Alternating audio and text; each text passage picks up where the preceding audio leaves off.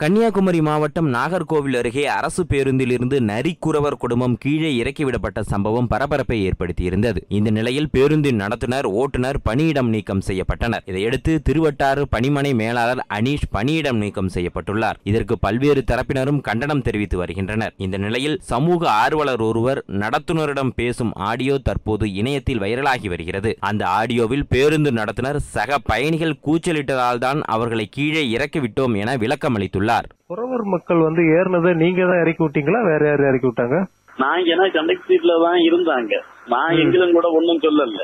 சரி அவங்கள்ட்ட நான் இனி டிக்கெட் போட்டு வேற ஏதாவது சீட்ல என்ன ஒண்ணும் சொல்ல முடியாது. நம்ம பார்த்து அவங்களுக்கு மனசுல ஆகாது ஒண்ணு ஆகாது அப்ப நான் என்ன பாட்டு டிக்கெட் கொடுத்துலாங்க ஒரு நாலு டிக்கெட் கொடுத்த உடனே அங்க பப்புல இருந்து கிளம்பிஞ்சு என்ன நடக்குது பிரச்சனை.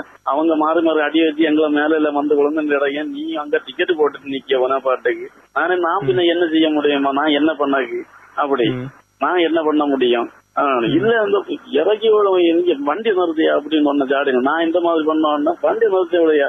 வண்டி டிரைவரை உடனே சத்தம் போட்டு சவுண்ட் போட்டு அவரை வண்டியை நிறுத்த வச்சு அந்த வண்டியை இறக்கி விடைய இறக்கி விடையா இறக்கி விடையா? அப்படின்னு நான் என்ன சீட்ல இருந்தவரோட நான் ஒண்ணும் சொல்லல சார் நான் அப்படி எனக்கு ஒரு இது இருந்தேன்னா நாங்க வடசேரி பஸ் ஸ்டாண்ட் கிட்டே வச்சு நான் இது பண்ணிருப்பேன்